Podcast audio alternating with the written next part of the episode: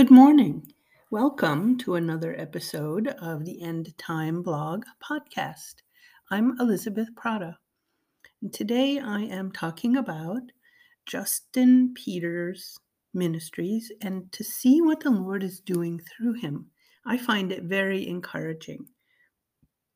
I subscribe to Justin Peters Ministries newsletters because I like how Justin operates in truth and kindness.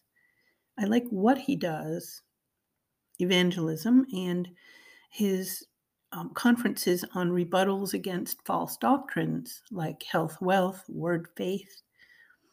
And I like the encouraging things that I read about what the Lord is doing through him. His reports are uplifting, and we need encouragement these days. I like Paul Washer's mission updates too, and his ministry is the HeartCry Missionary Society.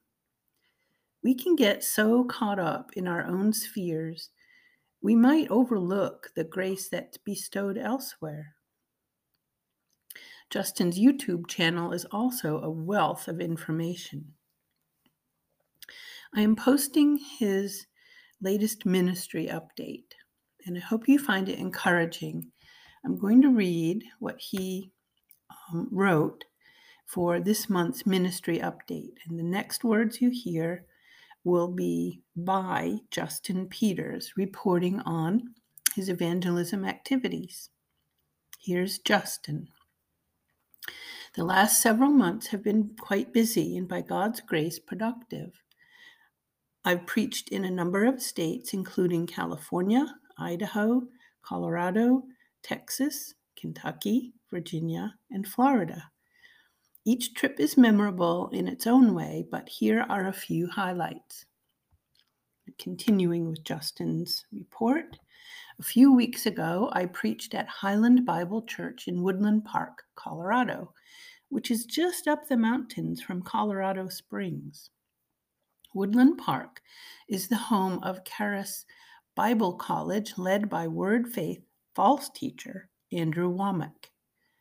A long story short is that the pastor, Jeff Gwynn, and I, and a few others from church, visited Charis one day. We called ahead, signed in at the desk, and were told we could sit in on a class if we so wished. And we did so wish. Toward the end of the class, there was time for a Q&A. I went over to the man holding the microphone and was able to ask the following question If it is always God's will for us to be physically healed, what do we do with all of the many examples in both the Old and New Testaments of faithful servants of God who were not physically healed? The instructor did not like my question. Truth be known, he did not like to be questioned. False teachers never do. A few minutes after the class ended, campus security came up to me and asked if I was Justin Peters. Of course, I said that I was. I even had my little sticky name tag prominently displayed on my scooter handlebars. I was informed that I was trespassing and needed to leave the premises.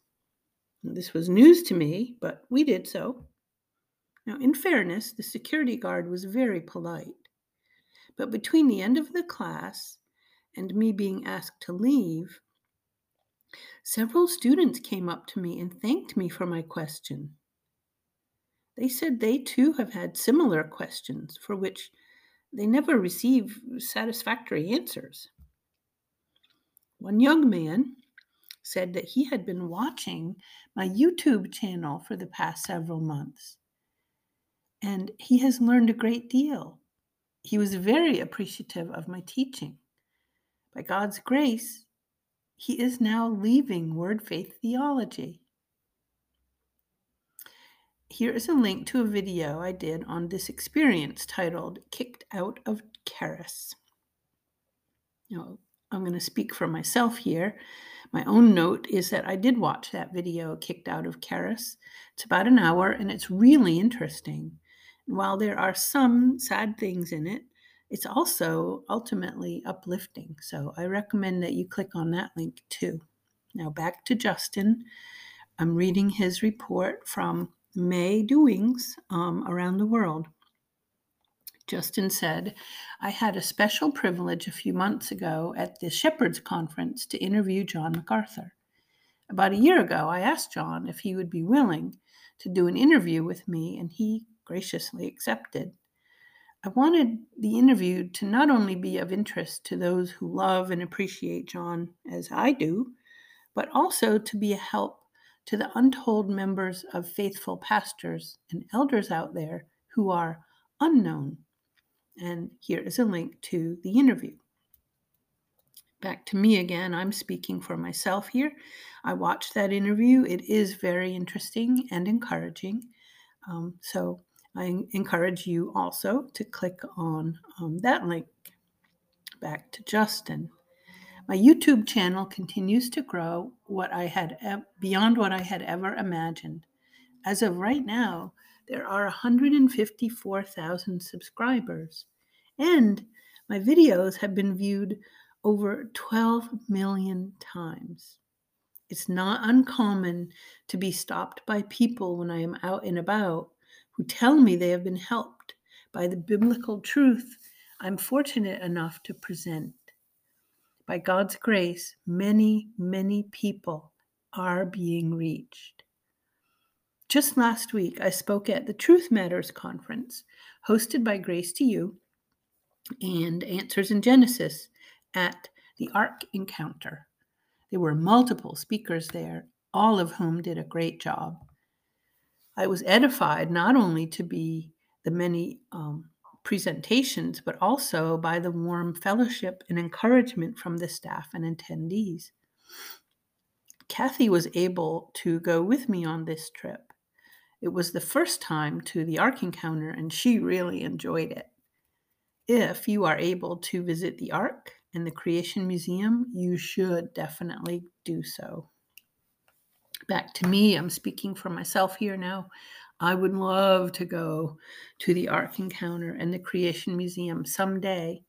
Um, did you know that at that Truth Matters conference, the ticket sold out in 45 minutes? While I deliberated whether I would be able to go, me and a friend, um, it sold out. So that is how um, wonderful it is and encouraging it is to know there are so many people out there clamoring for truth who don't mind being preached to by solid men. Well, back to Justin, he said, if you would like to view my presentation at the Truth Matters conference, you may do so here. Go to the 45 4 colon 35 colon 00 mark, 4 hour and 35 minutes. You'll see that I had some significant tech problems arise in the middle of my presentation, but thankfully they did not derail the whole thing. Well, after a long hiatus due to COVID, my international travels should resume this year. I'm scheduled to preach in Finland, Brazil, and Madagascar. Now back to me. I'll take a break from Justin's report doesn't it warm your heart to know that there are people out and about preaching in the far flung places like this, preaching solid truth? It encourages me just knowing that much.